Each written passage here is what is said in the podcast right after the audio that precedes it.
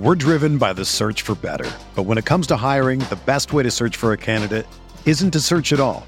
Don't search match with Indeed. Indeed is your matching and hiring platform with over 350 million global monthly visitors, according to Indeed data, and a matching engine that helps you find quality candidates fast. Ditch the busy work. Use Indeed for scheduling, screening, and messaging so you can connect with candidates faster. Leveraging over 140 million qualifications and preferences every day, Indeed's matching engine is constantly learning from your preferences, so the more you use Indeed, the better it gets. Join more than 3.5 million businesses worldwide that use Indeed to hire great talent fast. And listeners of this show will get a $75 sponsored job credit to get your jobs more visibility at Indeed.com slash BlueWire. Just go to Indeed.com slash BlueWire right now and support our show by saying that you heard about Indeed on this podcast. That's Indeed.com slash BlueWire. Terms and conditions apply. Need to hire? You need Indeed. This podcast episode is brought to you by Coors Light. These days, everything is go, go, go. It's nonstop hustle all the time. Work, friends, family expect you to be on 24 7. Well, sometimes you just need to reach for a Coors Light because it's made to chill. Coors Light is cold lagered, cold filtered, and cold packaged. It's as crisp and refreshing as the Colorado Rockies. It is literally made to chill. Coors Light is the one I choose when I need to unwind. So when you want to hit reset, reach for the beer that's made to chill. Get Coors Light in the new look delivered straight to your door with Drizly or Instacart. Celebrate responsibly. Coors Brewing Company, Golden, Colorado. Support for this podcast comes from Wild Turkey Kentucky Straight Bourbon Whiskey. Let's tune in to their one on one with Jamal, a real bartender from Old Fourth Ward in Atlanta. I really get into the backstory of whatever I'm pouring, out of respect.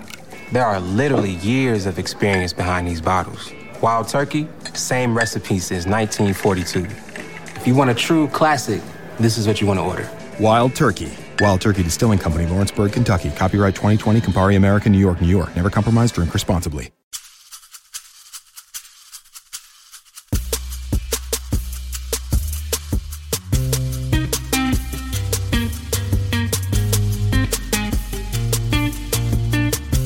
This is the RotoWire Fantasy Football Podcast. Here's your host, John Halpin. Hey, everybody, it's John Halpin. Welcome to the Monday, August 20th episode of the RotoWire Fantasy Football Podcast. Two weeks of preseason games are in the books. We've got two guests today. Uh, we're going to talk to RotoWire beat writers for the Chargers and the Saints. First up is Joe. Joe, you pronounce your name Bartell. I'm sorry, right? Uh, Bartel, Bartle, it, it works both ways. I've I've grown up uh, with either one. It's so your I'm- name. Which do you prefer? I suppose Bartle is probably the, the more correct way of going with it. Bartle. Sloppy hosting by not asking you before we started. But um, all right, so Joe covers the Chargers for RotoWire. Um, so Mike Williams got some attention over the week. He made that. What a great catch he made for that touchdown. Basically, the the, the book on Mike Williams, and we missed him last year. But you know, he was injury filled year as a washout as a rookie. They drafted him with a very high pick. So, and the the book on him is big guy, red zone target, circus catches is going to jump over people. So they threw him in the end zone this weekend, and he jumped over a guy to catch a touchdown pass. What should we expect from Mike Williams other than more of that? Um, I think that book that was written on Mike Williams, big guy, that's a red zone target, is literally all that's available as far as literature on that guy at this point. He's that's that's exactly what the Chargers are planning on using him for. And frankly, with Hunter Henry out, it seems like Mike uh, Williams is going to be even more of a focus in the red zone. I, I think that that was going to be a natural progression. So long as Williams is healthy, that's where this this was going to go. Especially given he was the number seven overall pick last year. But even more with Hunter Henry now, I think Williams is going to become the priority of the offense in the red zone. And Rivers has made a uh, Philip Rivers has made a comment as such that he is he's looking for Mike Williams first and foremost when it comes to that. I think you know in terms of his ADP, because I do a lot of articles for the ADP and RotoWire as well. Williams remains an undervalued guy in standard leagues for that very for that very reason because he's looking to be such a red zone threat. All right, and and he's the type of receiver more unlike let's say a guy like Fitz who's a PPR monster and not as good in standards. Williams is probably the opposite. He'll probably be less of a volume guy, maybe more of a touchdown guy. Exactly, especially because Keenan Allen is your PPR guy, and then they have Tyrell Williams too, who really is going to be a guy that I think Rivers targets enough. I, they're going to kind of cut into one another's targets as far as uh, between the 20s, but I think that Mike Williams is going to be the main guy besides Melvin Gordon that is going to get most of the look in the red zone. All right, so Mike Williams, I'm looking at standard ADP of end of the ninth round in the Crowder, Agholor, and then Williams, then Allen Hurns area. Does that sound right to you? Underrated, overrated? Yeah, that's that. That's like the hodgepodge of receivers that you you might want to take a gamble on, but you're not positive. And I think a lot of people are turned off. He was he was one of those uh, players that I think was drafted probably higher than maybe he should have won, and as a result, it's so easy to go in hindsight and say, "Oh, I never liked this Mike Williams guy from Clemson," and then he has a whole season where he's hurt, and it's easy for the affirmation to come into play and like, "Oh, yep, told you he wasn't good. You know, he's a bust. We should definitely stay away." But as a ninth round guy who's going to be targeted mainly in the red zone, I, I don't I don't see why not. I, I would be surprised if he doesn't get at least five touchdowns, and that's that's at least five touchdowns kind of thing. So wh- why not take a gamble with him, especially in the standard scoring league? At the back half of your draft, this is where you're seeing like, uh, well, I guess the Jaguars defense is going before them, but top defenses or a guy that can get five to eight touchdowns. I, am going to go with Mike Williams in that scenario, and he's a great number four, number five wide receiver on your fantasy team for that exact reason. So, related to Mike Williams, but not all related to the Chargers. So, three receivers went in the top ten last year, and, and I mean that's that's a high price to pay for a receiver. And right now, people are people are still in on Corey Davis and still excited. And I feel like with Williams and especially John Ross, just like nobody cares right now. No, yeah, exactly. And eh, I forget that guy. Well, and I think it's John Ross can get labeled, and this is a this feels like a for better or for worse thing. He broke the 40 record, and that's all he's capable of doing. Well, no, that's not. He he wasn't just a speed guy. He actually had some route running acumen to him. He just got caught by the injury bug, and that was a concern of his entering the draft. And the same goes for Williams, but Williams wasn't blessed with the speed that John Ross has. He's just this big, tall guy that had neck surgery once upon a time. Oh, and now he has an injury that keeps him out most of the season. Oh, well, he's not going to be that good of a player. He's a reach. I mean, it, it it's about fighting these labels that they are given with at the draft, being John Ross and Mike Williams. And to this point, neither of them have actually fixed that fixed that issue. I really think this year he he seems healthy. The Chargers are in love with him, and he's one of the guys that I see most often. The beat writers are talking about, besides ah, man, maybe Austin Ekeler. Austin Ekeler seems like a guy that the beat writers tend to love. I think Mike Williams is going to do just fine this year, especially now that he's healthy. Okay.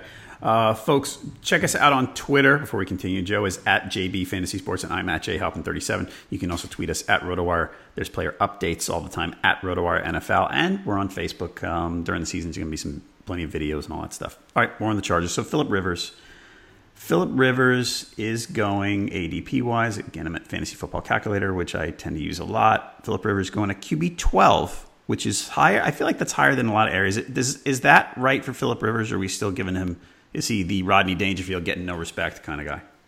I've been seeing him going more as a QB 14, QB 15, mm-hmm. and that to me that that isn't right. So QB 12, I I wonder if that's that's probably more close to what is that quarterback position is so damn deep. I mean, it is just so deep that a guy like Philip Rivers at 12, who's guaranteed throwing 4,000 yards and 25 touchdowns, actually makes a little bit of sense just because there's guys like Drew Brees, Matt Ryan, Big Ben that are all kind of around that same range too, ADP wise.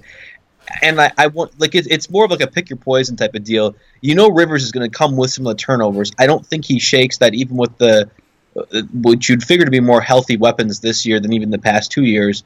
But what he's going to give you in turnovers, he gives you even more in touchdowns and yards. And I think, I think Rivers is a top ten quarterback. I think he's going to be once again more to the uh, the value spots at quarterback, but because there's so many, I'm not sure there really is that big of a value spot. Just just too many to pick from. It feels like. All right, and last um, last three years, tenth, sixth, and seventh finishes for Philip Rivers. So uh, I, see, that's that's again top t- top ten guy. He was being drafted even way uh, like way later than that last year. I think he was even a, a 14 or 15 guy again last year, and that one was even more ridiculous because it wasn't nearly as deep of a fantasy position as it is this year. But yeah, to your point, there you go. He is top 10 guy most years, never drafted as such. Would you rather have Philip Rivers or Matthew Stafford? I would rather have Rivers because I think that division is maybe actually not as good as what the NFC North is going to end up being. And I also think that Rivers is a main focal point of that offense. I don't know what Matt Patricia wants to do for the Lions. Maybe the running game could be what he wants to make the focal point. They might not be good enough to do such. I know that Phil Rivers will be the focal point of that uh, that Chargers offense. Okay. Let's go to running back Melvin Gordon. You're you're a Wisconsin Badger, so I'm sure yes. you're partial to Melvin yes. Gordon. He is going right now eighth among running backs, and this is standard behind Kamara, Fournette, but ahead of Hunt and Cook. What do you think I should be looking for from Gordon, and does that draft spot sound right to you? It depends, I think, on what scoring system you're in. Gordon's value is fantastic because he can also do uh, the PPR stuff. He's going to get targeted plenty. I know there's Austin Ekeler there, and he really is actually an okay PPR target later on as well. But Melvin Gordon's going to give you that offense, not just rushing, but through the air too. And I really think that, at least in a PPR league, Gordon should absolutely be going ahead of Fournette. And I think, you know, that's that's where the ADP doesn't doesn't necessarily reflect what scoring you're in. I think in a standard scoring league, Fournette's the guy I'd go with. Just a little bit ahead of Gordon. I wouldn't I wouldn't have any issue if Gordon went ahead of Fournette in a standard scoring league. But that makes sense. I'm I'm pretty high in Dalvin Cook, so I think Dalvin Cook actually goes ahead of both those guys. But after that, give me give me Melvin Gordon. He is a fantastic late first, early second round guy. And if you're worried about and you're drafting the back half of that first round and you're worried about getting a running back at least once before the turn, uh, the third, fourth round turn, I should say. I really think Melvin Gordon is a fantastic option that you could, could consider. Okay.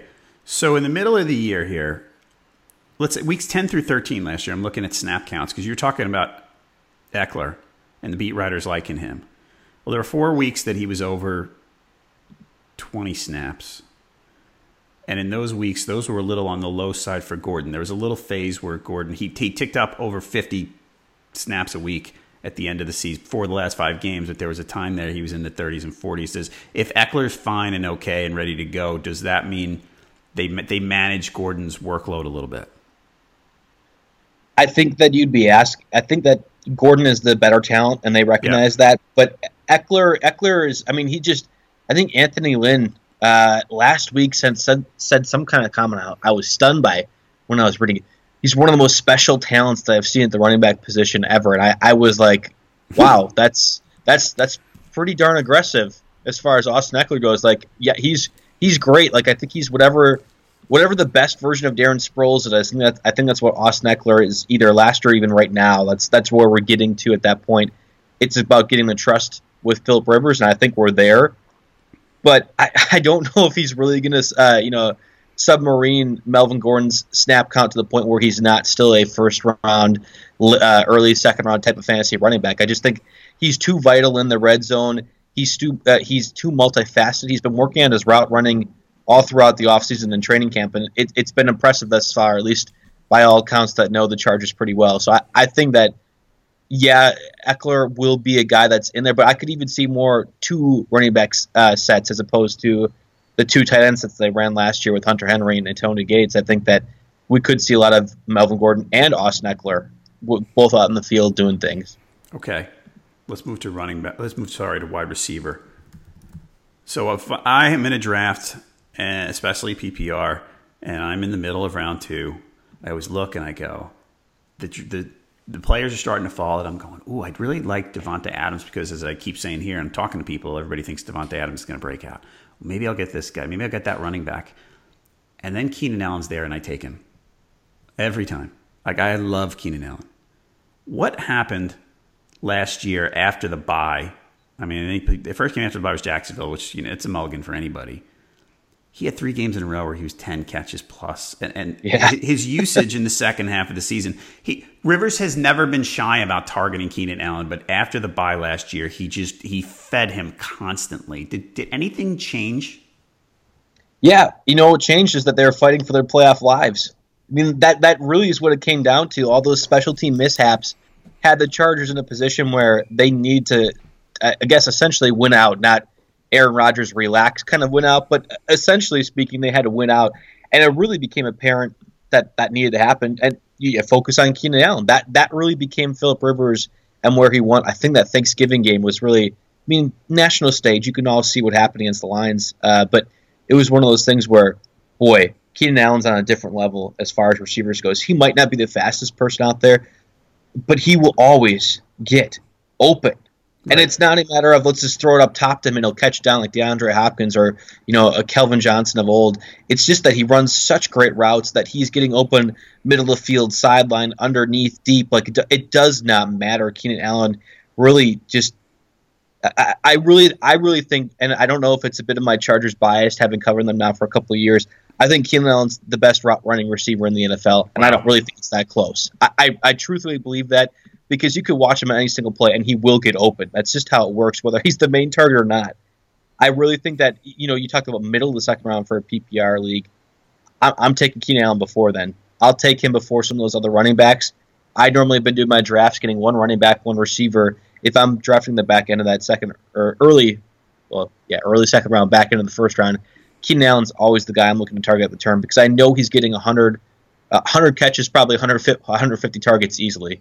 So last year, every, we all talk about Keenan Allen. You, we, we, we differentiate between the PPR and the standards, and we look and go, well, Keenan Allen, well, he's a great PPR receiver. In standard scoring, he was the third wide receiver last year behind Hopkins and Antonio, which is, is yeah. huge. And even with just six touchdowns, he was ahead of Tyreek Hill, Marvin Jones, Julio, AJ Green, Michael Thomas, etc. So for standard leagues, would you take who who would you take ahead of Keenan Allen at receiver in standard leagues?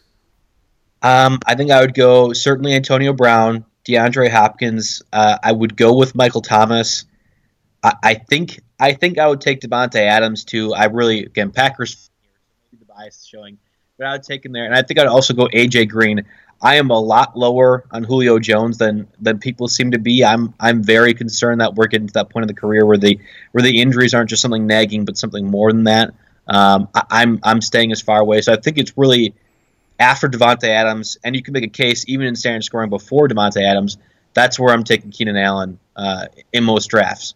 Okay, just we all have to remember everybody that the the the rub with Keenan Allen is the is the, the injuries injuries because the two years before, as great as last year was, the two years before that were not good. I mean, you know, and really? ACL yeah. was 2016, and that's a fluke. But, right, and then and then he had the, the I mean, ACL's a fluke. Right. It's this. It's the spleen. It, that was yeah. the, that's the fluke injury, in my opinion. I mean, it's been three years where he couldn't make a full season, and really two where he missed almost all of it. He had eight eight games in 2015, and then 2016 it was just that single one with the ACL. So yeah, fluke. Eh, the the spleen thing too. At least with that, the spleen, it's that you know it, it shouldn't be a reoccurring issue. I look at Jason Verrett, who's going to be out now for his third consecutive season due to some sort of knee or, or leg injury and that that's one of those things where his career is probably done at this point. A spleen injury multiple times would be life threatening, not just right. career threatening. But thankfully, it doesn't happen too often, you know. Okay. Um, the, the, other wide receivers, we talked about Mike Williams. You mentioned Tyrell Williams earlier. Last year at this time, he was a popular, I want to say, and this is off the top of my head, he was inside the top 40 for a lot of people. People were excited about him. What are you looking at with Tyrell Williams this year? Are we overlooking him because he's not being drafted at all? Uh, well, he probably should be drafted. I, I think he's going to get at least you know 500, 600, 700 yards, but he's just he's not flashy anymore, right? There's there's no there's no I was going to say promise. I was there's no promise of promise. There, there there's no real upside to Tyrell Williams at this point. I was I was surprised that he came back to the Chargers. I thought Mike Williams being drafted was it was a game Tyrell Williams with his contract being done this year, he was gone, and instead they kept him around in restricted free agency. He's going to live to fight another day on this Chargers roster. I think it's only a matter of time until he's gone. Frankly, if a major team were to get an injury of some sort, I wouldn't be surprised if Tyrell Williams was dealt. I, I, I thought, you know, I keep thinking Patriots. You know, like I, I think he would really fit well with Tom Brady. The speed that he has is underrated. I think that he's one of the faster guys. Well, alongside Travis Benjamin, he's not that fast and he's a pretty big guy too. But alongside Mike Williams, he's not that big. So he's kind of a he has attributes that would make him a tantalizing receiver, but he hasn't quite all put together. Again, I wouldn't be surprised if he's not on the Chargers roster by the end of this year, but certainly offseason next year. I just think that uh, what they have in Mike Williams, Travis Benjamin too, kind of has his own set role on that offense that he just kind of he gets forgotten, and I think for good reason too he should be drafted, but I'm not. I'm not investing a high pick. I'm not really investing a medium pick on him. He's kind of a, a late round flyer, just in case Keenan Allen gets hurt, just in case uh, Mike Williams gets hurt. I think that those two guys, then Williams becomes a bit more of a priority in that offense. Okay. What are they going to do at tight end? They're not going to live with what they have, right? Uh, I, I would I would not have thought they would. Right. But as we are now in week two of the preseason, and we've only heard some sniffling, or I guess we've only seen some snifflings uh, of Antonio Gates returning. I, I, I, I, w- I think they'll sign somebody at week four after the cuts come in, but it's not going to be a big name guy. And I think that as a result, we're seeing Virgil Green as your starting tight end for the 2018 Chargers. Yeah, he was the starting wow. tight end for the Broncos, but that he did not do anything fantasy wise. And really, for an offense that used those tight ends so much, it should be a concern. Like if you're a Chargers fan, it should be a concern that Virgil Green is your starting tight end at this point. Yeah, and Virgil Green is Virgil Green. He's a good blocker, right?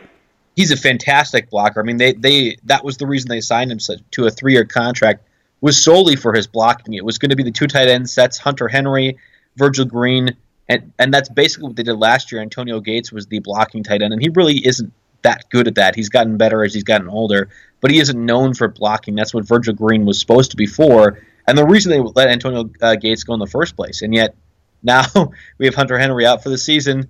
Virgil Green's your guy. We're talking about Braedon Bowman and Sean Culkin for the number two tight end roles. Yeah. And this is a team again. They had I think it was like 26 percent of their snaps on offense on first and second down. You had at least two tight ends out there, at least two.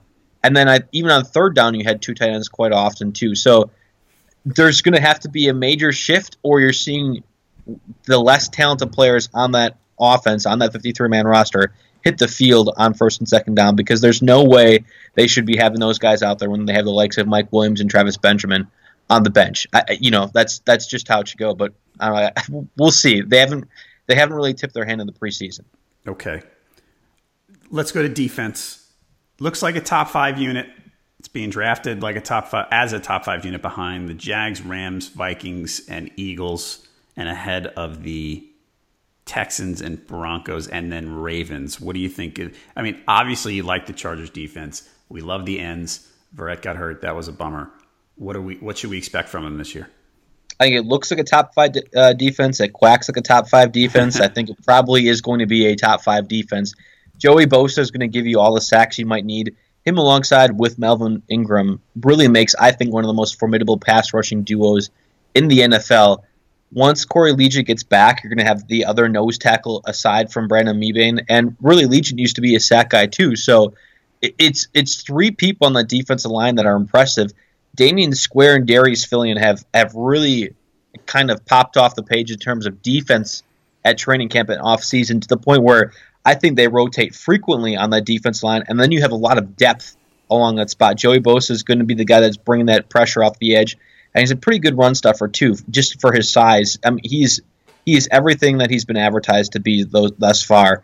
The health on that defense line will be important because that really is the linchpin for everything else. The linebackers aren't anything to write home about.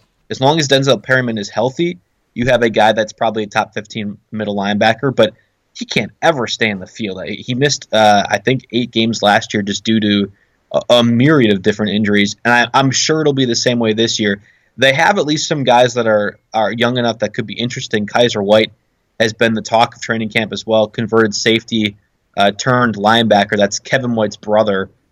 He's not going to be starting, but I wouldn't be surprised if he's playing often enough by the end of the season where he's a he's a factor. And then Derwin James, guy that should absolutely not have slipped down to number 17 this year in the first round, is going to be, I think, guaranteed that strong safety starting spot or free safety, whatever way you want to go with it they've been interchanging Jahleel Addae and, and Derwin James, getting them both reps at those spots. That's that's a very good secondary. Casey Hayward, Trevor Williams underrated as far as a cornerback goes too, and then Desmond King as your nickel cornerback. That's that's a very good secondary and a very good defensive line, and that alone, I think, believe that that's going to make them a top five defense in my opinion. All right, so my ten year old son, who has a Joey Bosa fathead on his wall in his bedroom, he's fired up he asked me for my Super Bowl picks the other day, and I thought about the AFC, and I went, "Wow, Patriots are boring. I don't want to pick them." I went Chargers. Am I going to disappoint him? Uh, yes, probably because Tom Brady is a god, and Bill Be- Bill Belichick is whatever is better than a god. Come on, uh, Joe. I, well, I, no, I I'm bored with it too. I'm I'm tired of seeing the Patriots. I'm tired of talking about the Patriots. I think the Chargers are the AFC AFC West winner. I, I don't think there's any question in my mind. The Broncos are not that good of a team. I think the Chiefs are going to struggle at times, uh, and it really takes an injury to Hunt or Kelce, and that team is that team is really down and out. Uh, there's nothing to that defense. The Raiders, nothing to write home about. Everyone talks about how the Chargers are this bad luck team. They can never they can never put together despite all the talent. No, give me them all the way. And I, frankly, I think they are one of the best teams in the AFC, not just in that division, in the AFC as a whole. So yeah, they can make a run for it. I think the Jaguars, Chargers are the most interesting teams in the AFC that you can talk about Super Bowl prospects. But that that's I, think it's the Patriots until said otherwise, especially because that AFC East division is so goddamn bad. Yeah, it, it, it, it, really is terrible. There's not a lot going on there. I actually think the Jets might be a sneaky team, and that's a, probably more of a statement about the AFC East than it is about the Jets. Joe, what else are you working on? You see you were working on some ADP stuff. Yes, I, I write ADP articles uh, every weekend for the, the RotoWire blog. I'm also the esports editor uh, for RotoWire, so just got back from a trip to Columbus, Ohio for the Call of Duty World Championships. We'll have plenty of coverage over on the esports portal, eGamer News uh, for the League of Legends World Championships and Dota 2 and Overwatch. And uh, I also do some NBA stuff. Like I, I tell people, I wear I'm a man of many hats at RotoWire. So awesome. All right, so someday we got to have an esports conversation because I'm an old guy who has a hard time grasping all that. So I'm gonna have to. I, I need. I need to keep up. Basically, gladly, I would gladly do yeah, that. Absolutely, I need that. All right, Joe, thanks for joining me, everybody. Fantasy Football Evolution is back for 2018 and better than ever. You spoke and we listened. We added mock drafting, moved the championship final to NFL Week 16, and made setting up a private competition a snap. Join us and play the game you love as it was meant to be played. Fantasy Football Evolution's unique three stage format delivers the best of season long fantasy football without the never ending drafts or late season absentee owner and waiver wire antics that can develop in traditional leagues. Play as an individual or be the commissioner of your own private league. You'll get 16 weeks of action for just $27. You could be the next Fantasy Football Evolution $25,000 champion. Maximize your chances by owning multiple teams. There's optional auto draft and lineup assist that can help you manage them with ease. It's all here. So, what are you waiting for? Register now fantasyfootballevolution.com and join the evolution. Availability varies by states. Visit our website for details. Again, that's fantasyfootballevolution.com. Thanks a lot, Fantasy Football Evolution. All right, with me now is Justin Fielkow, who covers the Saints for RotoWire. He's at J Fielkow, F I E L K O W on Twitter. Justin, how you doing, man? Doing all right. Good morning, John. Morning. So um, let's talk about the Saints. So Drew Brees forever and ever and ever was fantasy superstar quarterback. Everybody loved him. You know, it's the Saints. They throw all the time. It's like a track meet in there. It's the greatest thing ever for fantasy football owners. And they sort of changed their identity last year. And now, as good as Drew Brees was in real football last year, his volume was down and he was QB 11. Is this kind of a new reality or is it a blip? And what should we look for from Drew Brees? You know, quite frankly, I do think there is some reality in the sense that his volume may be reduced. Um, a large part of that comes with having a great offensive line and a pair of running backs in Alvin Kamara and Mark Ingram, the latter who will miss four games, um, really being able to relieve some pressure. That said, I think, you know, QB 11 and where he's being generally drafted seems far too low. This is a guy who has been for a long time one of the top quarterbacks in the league, and we know that yes, age can start to become a factor later in his career, but he's never been one with the biggest arm. So really that factor shouldn't come into play nearly as much. You know, from my eyes, what you saw last year is Brees really, I think, where you would see a huge jump in his statistics in the end is simply it comes down to is if just a handful of those touchdowns that went to the running backs and it was an incredible amount where each of Kamara and Ingram scored double digit touchdowns. You know, if a player doesn't get tripped up at the one, or if one of those two running backs gets stuffed on the first carry from the goal line, you might see Brees throw a few more touchdowns. His touchdown totals were his fewest in I think 15 years, which just uh, to me screams fluke from a player who is so great at what he does, so precise, particularly in the red zone, that I just anticipate a situation where you're going to see those touchdowns bump back up. Okay. Again, you may not see the 600 pass attempts like you did from his heyday, but it's going to be a situation where I think he's just far too low from where he's being drafted right now. All right, Brees last year, just for context, everybody, um, he had 537 attempts, which was ninth. He had, sorry, fantasy points. He finished, I'm going to look at this real quick, sorry. Um, yeah, QB 11 behind Wentz and Dak, and Wentz only played 13 games. So this year, um, I'm going to give you the either or uh, Brees or Wentz. Oh, Brees. Okay, Brees or Cam. You know that one's where we're starting to get close because Cam brings the running game. Okay, and then Brees ahead of guys like Cousins and Luck and Stafford for you. Without a question. Okay, so you've got him up. I mean, the, the ADP I'm looking at right now on Fantasy Football Calculator has him at about QB five. It sounds like that sounds about right for you. It's Brees five, Cam six, and that's sounds like right about where you are. It does, and I would probably be taking him. You know, if you're looking for safety, given some of the variability that comes with Cam with his injury history, I'd probably be looking at Brees at three or four. Okay. All right, let's get to those running backs you talked about. First of all, so Alvin Kamara last year, Alvin Kamara won a lot of people a lot of leagues because he was basically undrafted. Because they had last year, they had Peterson in the beginning of last year, right? That's right. So, so they had Peterson, they had Ingram, and oh, by the way, we've got this third round pick who might contribute on passing downs. Lo and behold, Alvin Kamara blew up fantasy football. Anyone who picked him, you know, either drafted him really late or picked him up in the first couple of weeks of the season got rewarded. He had 1,500 something yards from scrimmage, 13 touchdowns. Actually, 13 touchdowns plus a kick return touchdown, right? So, yeah. Yeah. So now I've been talking to people all summer on this podcast about Alvin Kamara, and I keep saying at number six, like I'm buying into the the volume based touchdown regression, and I keep looking and going, look, I love the guy, but I can't draft him too early. Am I wrong? I think you're probably right, and I'll, I'll preface this with a couple things. One, last year I was I was on that same bandwagon where I did not really see a path to Kamara producing, certainly not anywhere within the stratosphere of what he ended up being by the end of the season.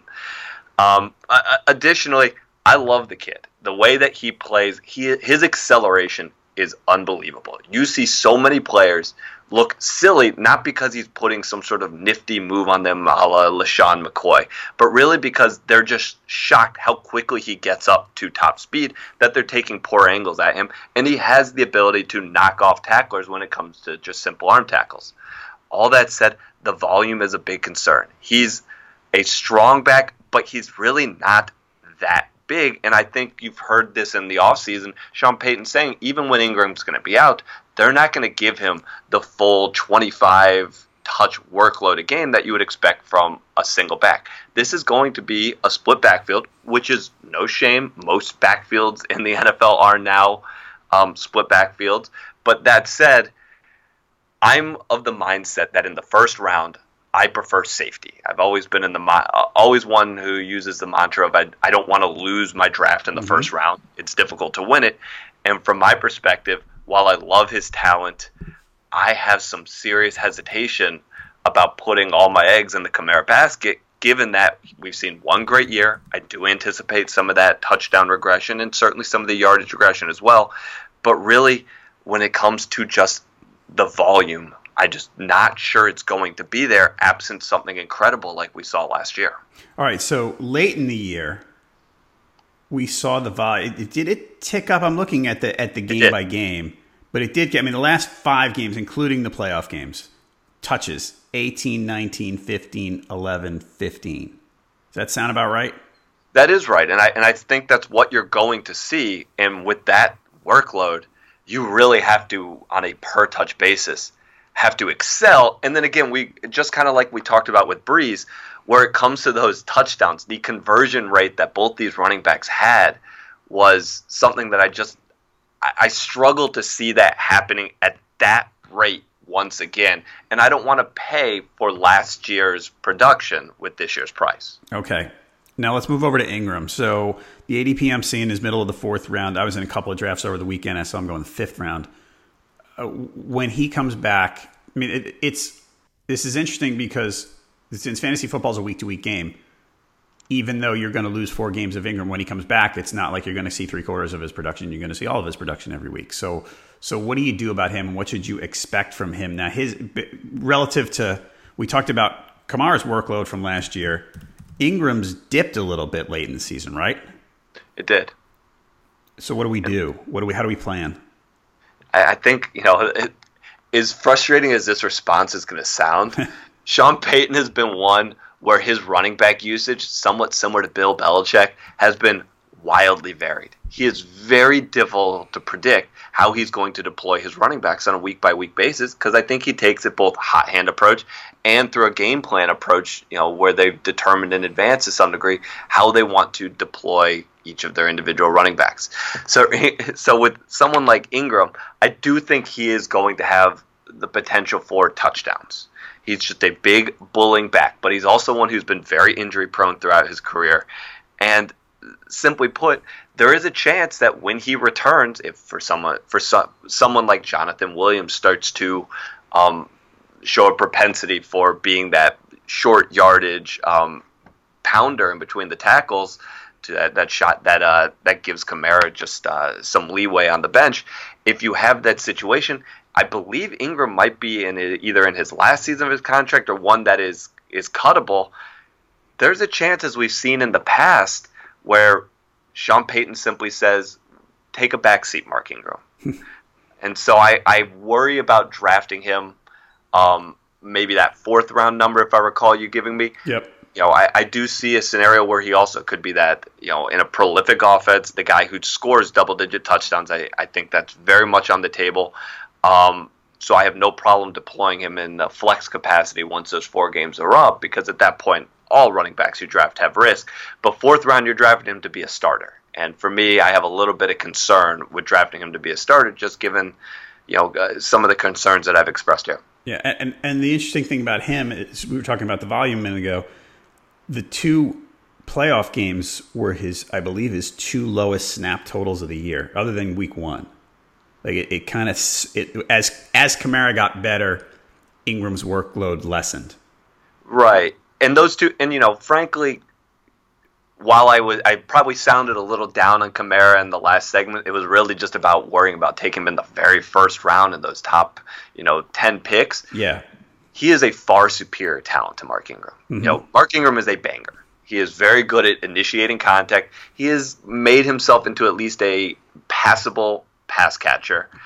But when you put when you line the two up side by side, the talent for Kamara is just immensely different relative to Mark Ingram. So in that regard, you know, I, I would love to have Kamara if the price was slightly lower. Mark Ingram is is more of a replaceable running back than Alvin Kamara is, so there is a higher likelihood that the that you could see him have those touches reduced um, for reasons other than just simply concerns about giving him workload volume and leading to injury. Okay. Um, back to that first round with Kamara. Uh, would you take Kamara? Okay, so Kamara or Fournette? Uh, probably Leonard Fournette. Kamara or Melvin Gordon?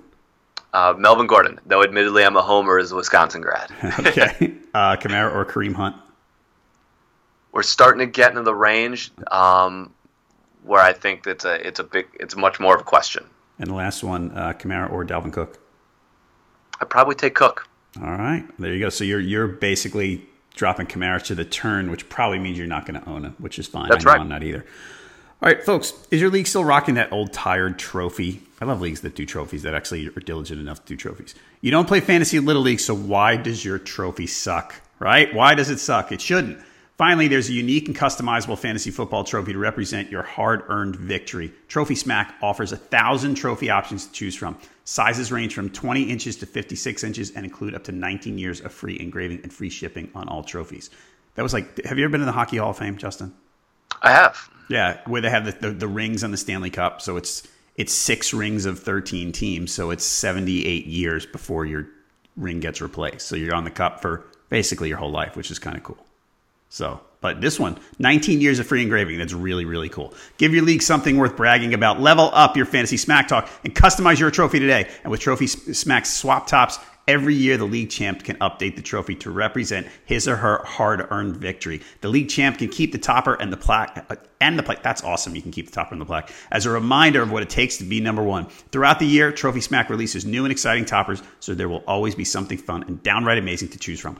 Upgrade your league trophy today and get a free $59 championship ring to keep as your own. Use promo code ROTORING, that's ROTO RING, when checking out with your trophy and ring in your cart. Visit TrophySmack.com and use promo code ROTORING, that's R O T O R I N G, ROTO RING, to get your free championship ring. Upgrade your trophy today at TrophySmack.com. Thanks a lot, Trophy Smack. All right, let's go to the receivers. Um, so the new and improved and more efficient Drew Brees, who maybe has lower volume, he's got this I think last year, one someone I think it might have been Jake Ciely, who's now with the Athletics, said basically said Michael Thomas is Marques Colston in this offense. Um, he had his big breakout year last year, but is there more of a breakout coming? I don't know. I mean, you know, twelve hundred and something yards, hundred catches. Do, are we going to see more from Michael Thomas or more of the same? I think what you're going to see is basically that same realm with the yardage and the catches. Um, he's a big body receiver. He's not that downfield explosive threat. But what you've seen with that 1,200, just over 100 catches, probably seems about his range. Where I do think you might be able to see some improvement, and this ties in with my Drew Brees conversation, is the opportunity for some more red zone scores. I think what was it last year? He had six touchdowns, if I'm correct. Um, please correct me if I'm wrong. I'm kind of trying to. I'm doing that one off it, of memory. It is. Hold on. It is five touchdowns five touchdowns. I, I think you're going to see that number push closer to the double digits that you saw. I think he had nine in his first season, which was almost uh, what amounted to a, a, partial season, given that he was a rookie. Um, you're going to see that number jump back up because I do think you're going to see some regression where Drew Brees is going to be able to toss a few more scores, and some of the running back scores are going to go to the passing game. Um, Thomas is a very good player. I think the Colston comparison is relatively apt. Neither was a burner, though Thomas has a little more long speed than Marques Colston, who was, uh, I think, as Sean Payton famously said, was one donut away from being a tight end. Uh, but in that regard, you know, Col- no one will confuse Michael Thomas with a tight end. He's a big-bodied receiver, but he's also a tremendous red zone threat, and I think that's where you're going to see some of the scores come from. He's got that bo- he's got that body that makes. Uh, he's a terror on slants with, uh, with his catch radius and his ability. He's got great hands, um, but I do I, I do think you're gonna because of his maybe lack of that elite speed. I think the yardage totals and the catches are probably going to be just about where you've seen in his career, which is certainly nothing to sniff at. Where I, I believe he's the rookie record holder now with with catches within his first two seasons in the NFL. Okay, so now I'm going to do the either or game again. Um, Thomas or Davante Adams? Davante, uh, no, Michael Thomas. Thomas or Keenan Allen? Thomas. Thomas or AJ Green? I, I have a soft spot for AJ Green there. Okay. And the other one, who's close actually, Julio and Thomas have been going pretty close. I think Julio is due for a big season. I found last year's touchdown totals to be impossibly low. Yep. Okay, I'll buy that. All right, now we need another receiver here.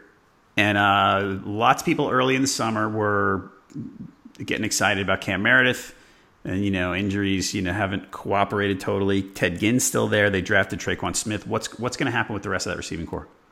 So I think it. I think what you're going to see is Ted Ginn is going to remain as the number two outside receiver. The Saints have long had that deep threat opposite a player like Colston, where it was Devery Henderson. And with Thomas, they like someone like Ginn who can truly stretch the field, whereas the opposite player um, maybe not so much in that capacity. So I think Ted Ginn will secure that spot. There is a chance if he finds himself injured or if you start to see in his age 33 season him lose a step, that the rookie Tre'Quan Smith could make a push for more playing time. Um, he's been tremendous thus far in, in preseason.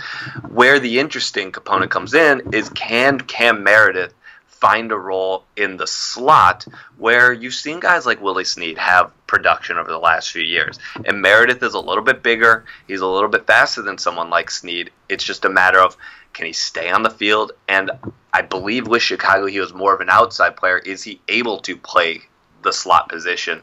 Um, whereas someone like Tre'Quan Smith, I believe, operates more primarily from the outside as a deep threat um, as a rookie when he was a rookie. Uh, I'm sorry, when he was uh, at Central Florida.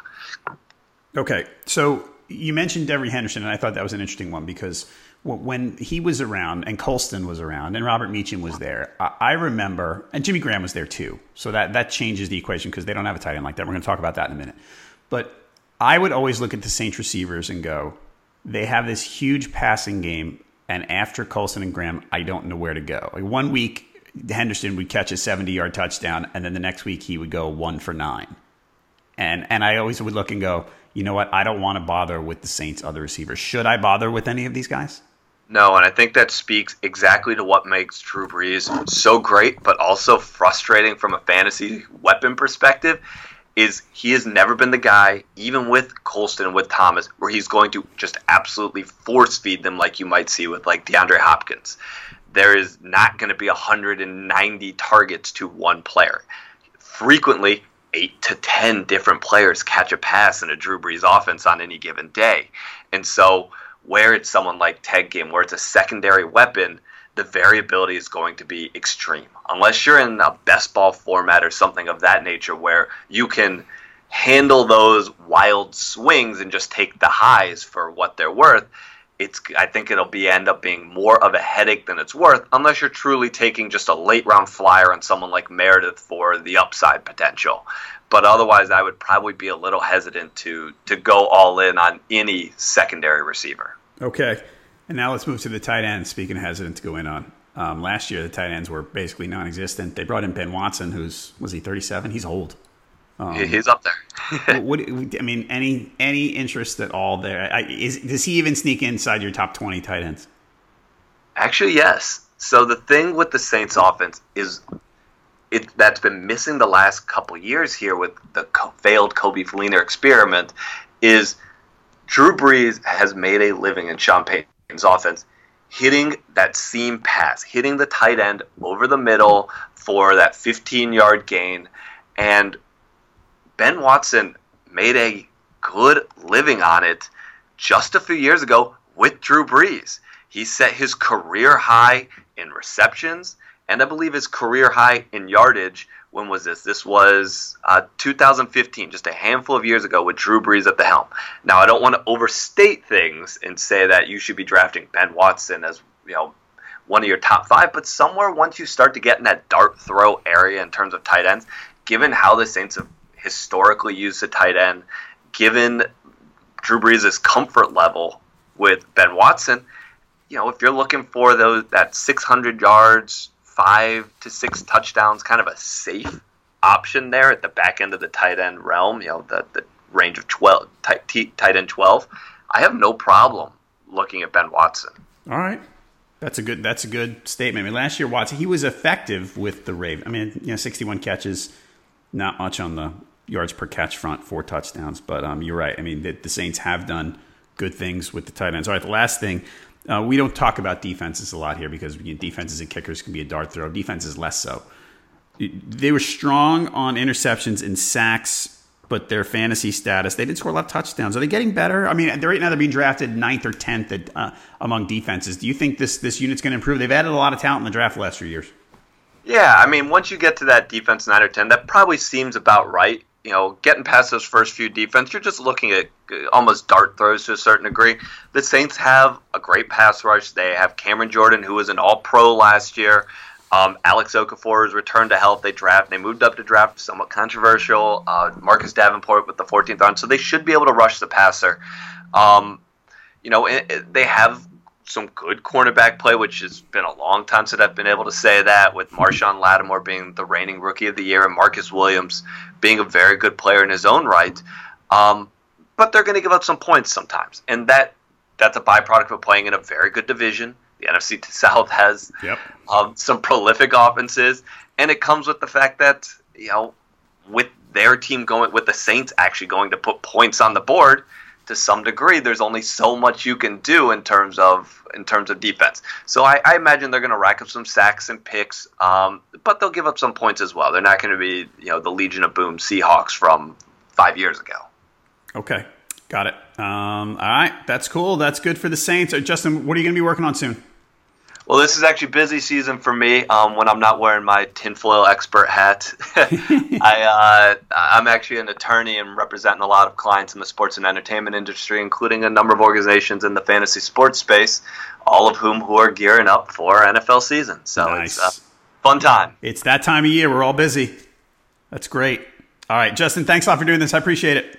Thanks for having me, John. All right, folks, listeners to this podcast can get a free 10-day RotoWire trial at rotowire.com slash pod. No credit card needed for that. That lets you check out nearly all the features on the site. Check it out now, rotowire.com slash pod. Folks, if you like this podcast, please leave us a review and a rating. We ask that every show, and, and we really like when you do it. Thanks a lot. Thanks for listening to this edition of the RotoWire Fantasy Football Podcast. We'll be back on Tuesday. I think we're going to check in on the Pats and the Cowboys with more of the RotoWire beat writers. So come on back then. For Joe Bartel and Justin Filko, I'm John Halpin. See you next time.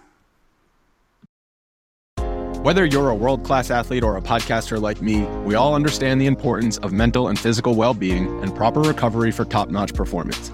That's why I'm excited that Unifyd Healing is sponsoring podcasts on the Blue Wire Network. Unifyd Healing is a new and super innovative global network of wellness centers powered by Energy Enhancement System, or EE System.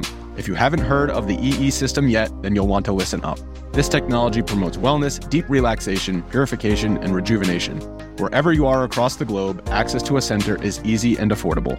Interested in experiencing the EE System technology for yourself?